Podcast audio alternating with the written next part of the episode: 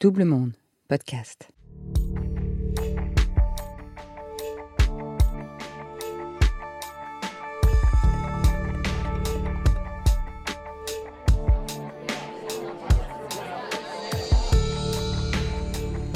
Au 104e jour du procès, pour la première fois, ont été diffusés des extraits sonores de l'attaque du Bataclan et des photographies du carnage. Cette demande avait été formulée il y a plusieurs mois par Arthur Desnouveaux, le président de l'association de victimes Life for Paris.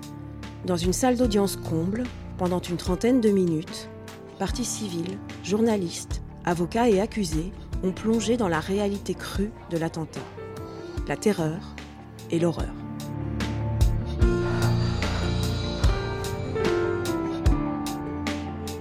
Pour leur implication dans ces attaques, 20 accusés sont renvoyés devant la cour d'assises de Paris spécialement composée. Six d'entre eux, visés par des mandats d'arrêt, sont jugés par défaut.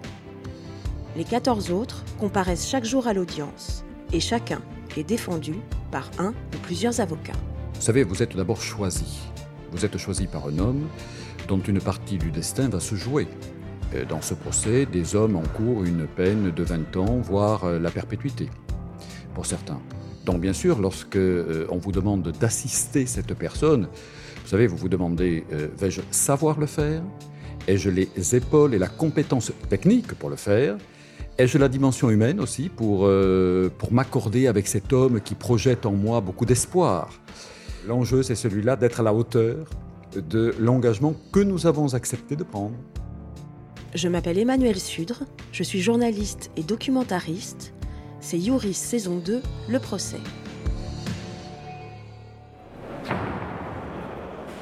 Dans ce quatrième épisode, nous allons entendre l'avocat pénaliste Christian Saint-Palais. Avec Raphaël Kempf, il défend Yassine Attar. Yassine Attar est le petit frère du commanditaire des attentats et le cousin des logisticiens en chef de la cellule terroriste.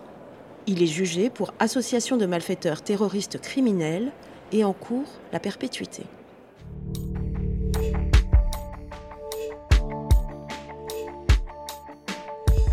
Christian Saint-Palais est un avocat de renom et sans doute le plus capé de la trentaine d'avocats qui, chaque jour, sur les bancs de la défense, prennent place devant le box des accusés. Pour ce pénaliste expérimenté, qui est aussi l'avocat de la famille du père Hamel assassiné à Saint-Étienne-du-Rouvray, défendre un accusé des attentats du 13 novembre, c'est participer au fonctionnement d'un État de droit. Moi, je défends un homme qui se dit innocent depuis le jour où il a été interpellé. Interpellé en Belgique, incarcéré en Belgique, c'est un, garçon à l'encontre duquel de très nombreuses charges ont été articulées, qu'il a toutes contestées, et beaucoup ont été abandonnées. beaucoup ont été abandonnés. Aujourd'hui, il est dans le box, il reste quelques charges qui sont en réalité, qui tiennent à des euh, fréquentations qu'il a eues. On lui dit, monsieur, vous avez approché telle personne, et comme nous sommes dans la recherche d'un crime que l'on appelle l'association de malfaiteurs, le fait d'avoir approché ce que l'accusation estime être des, euh, malfaiteurs, dès lors qu'on vous prête une idéologie partagée, alors ça peut être une association de malfaiteurs. Ce que nous cherchons, avec Raphaël Kempf, c'est de convaincre la Cour que les charges qui sont articulées par euh, l'accusation ne peuvent pas être analysées comme des preuves d'une culpabilité. Cet homme qui est innocent, c'est sa vérité. C'est une euh, vérité que nous estimons, après avoir euh, analysé le dossier, après l'avoir entendu, que nous estimons devoir être entendu. Vraiment, notre conviction, c'est celle-là aujourd'hui. C'est de dire, euh, mais ce dossier n'autorise pas à le condamner. Notre ambition, c'est de porter au rang de vérité judiciaire la vérité de notre client. La vérité judiciaire, c'est celle qui sera dite par la Cour, après avoir entendu, à équidistance de chacune des parties, les arguments qui auront été librement échangés. Et vous avez vu parfois avec virulence, hein, parce que euh, on, y va avec dans, un débat contradictoire qui est tout à fait sain, qui est très vivant, qui peut être très vigoureux. Euh, débat contradictoire avec euh, les, avocats généraux du parquet national antiterroriste. Pour Virginie Leroy, avocate de partie civile, il est important que les accusés puissent bénéficier d'une défense de qualité. C'est des confrères qui ont une mission très importante, qui, euh, qui sont très courageux déjà, il faut, le dire, parce que c'est pas évident de monter sur du terreau, euh, surtout sur des attentats euh, ont si profondément marqué la nation, qui ont marqué les gens. Il faut du courage. Donc moi, j'ai beaucoup de respect pour tous mes confrères, et, eux particulièrement ont cette mission, mais enfin, c'est ce procès qui a cette mission, c'est l'état de droit contre l'obscurantisme en fait. Et ce procès, c'est l'exercice sur une longue durée en plus, hein, qui est usante pour tout le monde, d'imposer notre fonctionnement démocratique, d'imposer l'état de droit, à toutes les parties, j'ai envie de dire, mais évidemment les plus concernés, ce sont euh, les accusés pour des actes de terrorisme graves, dont on peut présumer euh, que l'état de droit n'est pas forcément euh, leur mode de fonctionnement habituel. Et puis c'est une réponse forte de dire on fait un procès, on y met les moyens, qu'ils soient humains, logistiques, financiers, matériels, pour apporter une réponse digne de notre démocratie, digne de l'institution judiciaire à des actes de barbarie. S'il y a quelque chose à en retenir, c'est ça. Et, si on a réussi ça, on a réussi l'exercice. Il a dit j'ai peur que mes émotions Ah oui, il, a, il, est quand même... Un exercice cependant compliqué, car ce procès est particulier, par son ampleur, par la dimension qu'il revêt, par la charge émotionnelle qui le traverse. Moi, je crois qu'il ne faut pas exclure l'émotion. Vous savez, on va dire souvent, euh, chassons l'émotion du prétoire. Non, non, l'émotion doit euh, rentrer dans le prétoire et nous-mêmes sur les bancs de la défense, quel que soit l'intérêt particulier que nous portons, puisque nous ne portons que des intérêts particuliers, et la Cour va être animée par le respect de l'intérêt général. Mais quel que soit l'intérêt particulier que nous portons, bien sûr que nous sommes gagnés par l'émotion euh, lorsque les parties civiles prennent la parole, lorsqu'elles viennent exprimer leur douleur. Alors ici, cette émotion est considérable. Elle a existé dans le pays entier. Nous avons partagé la douleur des victimes. Mais donc, il faut garder la tête froide. C'est-à-dire qu'en tout cas, il faut euh, retrouver ensuite euh, la raison. Il ne faut jamais euh, trahir non plus une émotion qui porterait atteinte aux intérêts de celui que vous défendez. Attention, hein, bien sûr, nous avons une maîtrise de soi à conserver, mais cette émotion, elle doit s'exprimer. Et ensuite, chacun doit, veiller à rester où il doit être pendant le procès. oui, oui, euh, c'est important.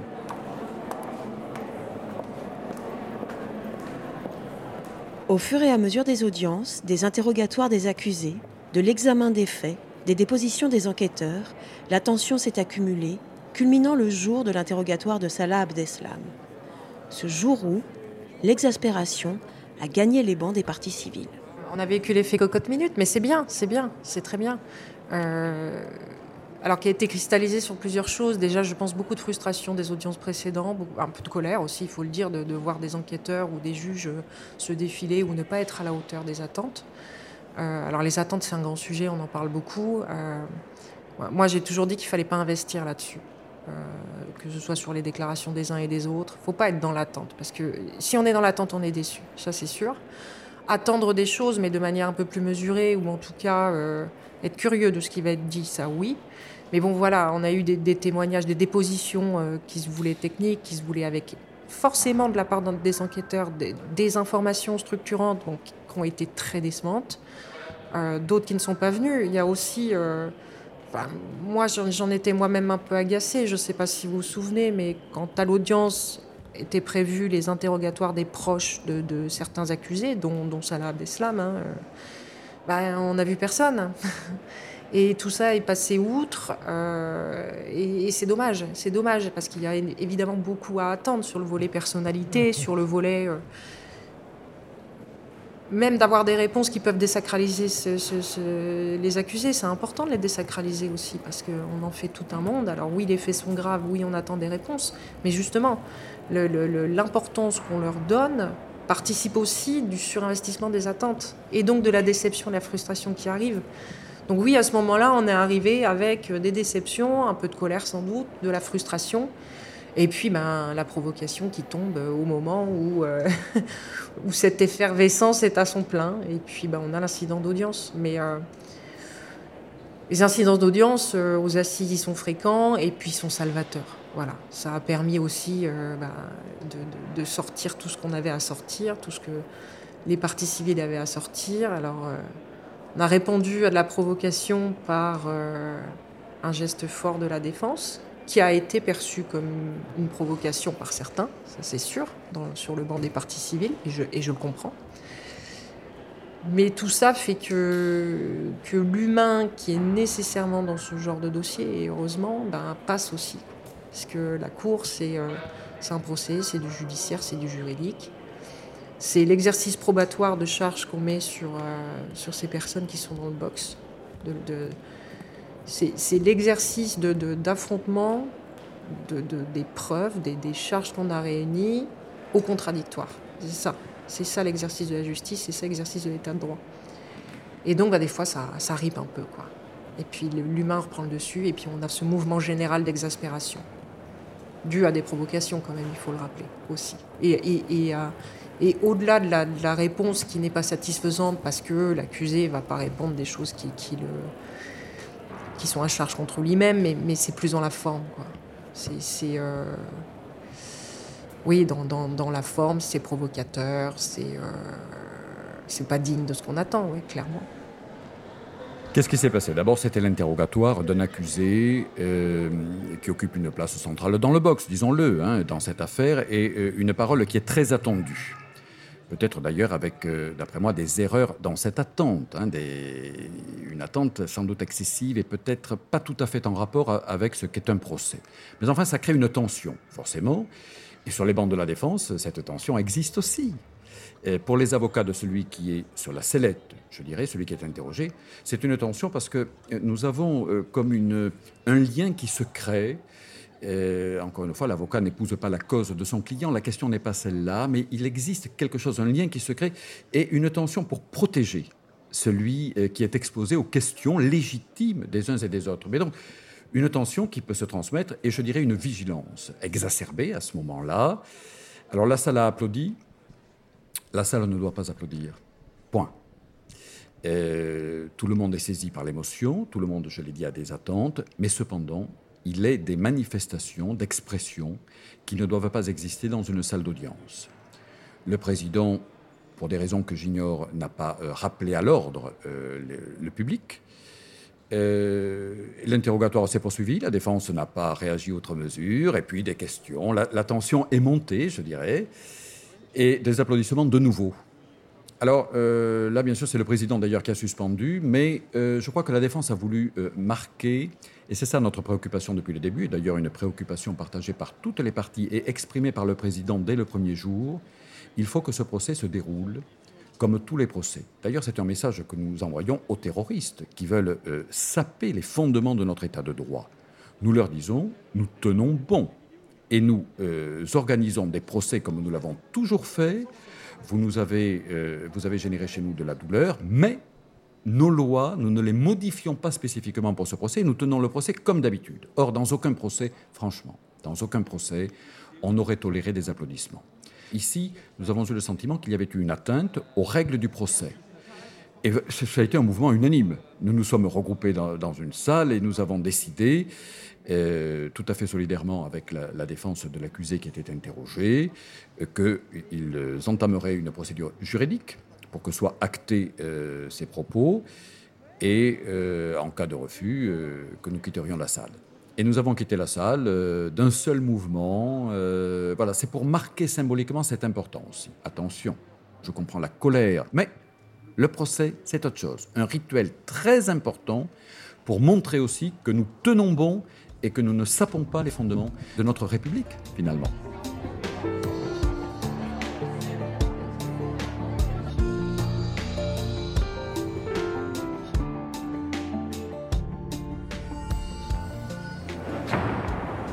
Avant chaque début d'audience, on assiste à un rituel immuable. Les avocats de la défense entrent dans la salle, rejoignent leur banc et immédiatement s'approchent du box. Ils discutent avec leurs clients. Bien sûr, on n'entend rien de ces conversations parfois animées. Elles sont couvertes par le secret, mais elles témoignent du lien qui unit un avocat et son client. Cet après-midi, je vais rejoindre une heure plus tôt que l'ouverture du procès euh, la salle d'audience parce que euh, nous sommes réservés des box derrière la salle d'audience pour nous entretenir confidentiellement avec ceux que nous défendons. Et bien sûr, quand un, quand un interrogatoire approche, il faut le préparer. Euh, une défense, ça se prépare, ça s'organise. Et au-delà, euh, il y a le, ben, le, lien que nous entretenons avec des hommes que nous fréquentons désormais depuis des mois, que nous voyons au quotidien, et avec lesquels se noue un lien et, qui est très particulier. Ça n'est pas un lien d'amitié, c'est un lien professionnel, certes, mais très particulier, puisque nous ne sommes pas des amis, nous ne sommes évidemment pas des complices.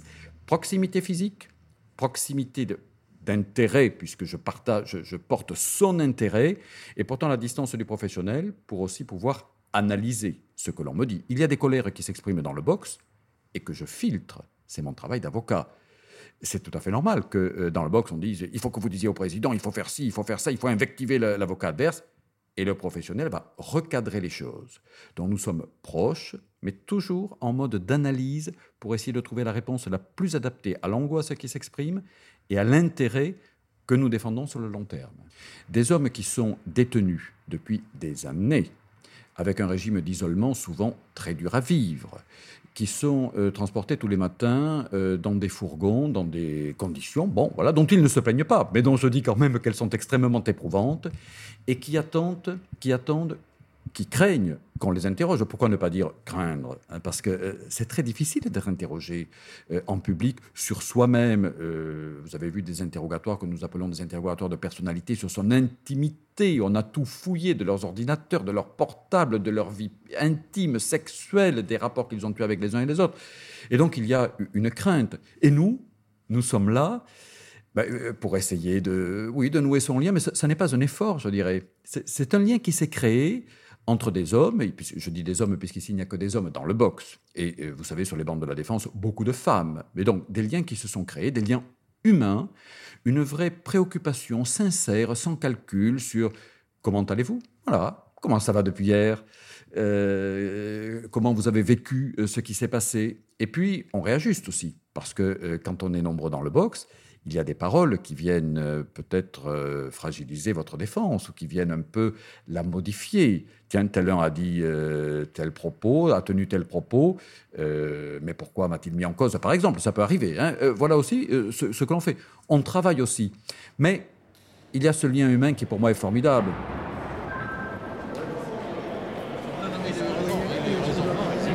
Ça se passe pas comme ça. Dans la réalité. Avocat n'est pas le premier métier de Christian Saint-Palais. Avant, il a été instituteur. Alors je me suis demandé, et je lui ai demandé si un jour, il pourrait encore changer de métier. Il faut garder l'énergie. Vous savez, euh, je vous assure, ce n'est pas simple. C'est un métier qui use. Nous défendons, euh, avec l'expérience, euh, on vous confie des défenses que vous pensez de plus en plus difficiles, enfin qui sont de plus en plus difficiles. Vous savez, parfois on dit, euh, ben, lui euh, qui a eu beaucoup d'expérience, qui a rencontré beaucoup d'affaires, mon cas est désespéré, on va, on va le solliciter. Donc jamais euh, vous ne trouvez de sérénité. Moi en tout cas, je ne la trouve pas.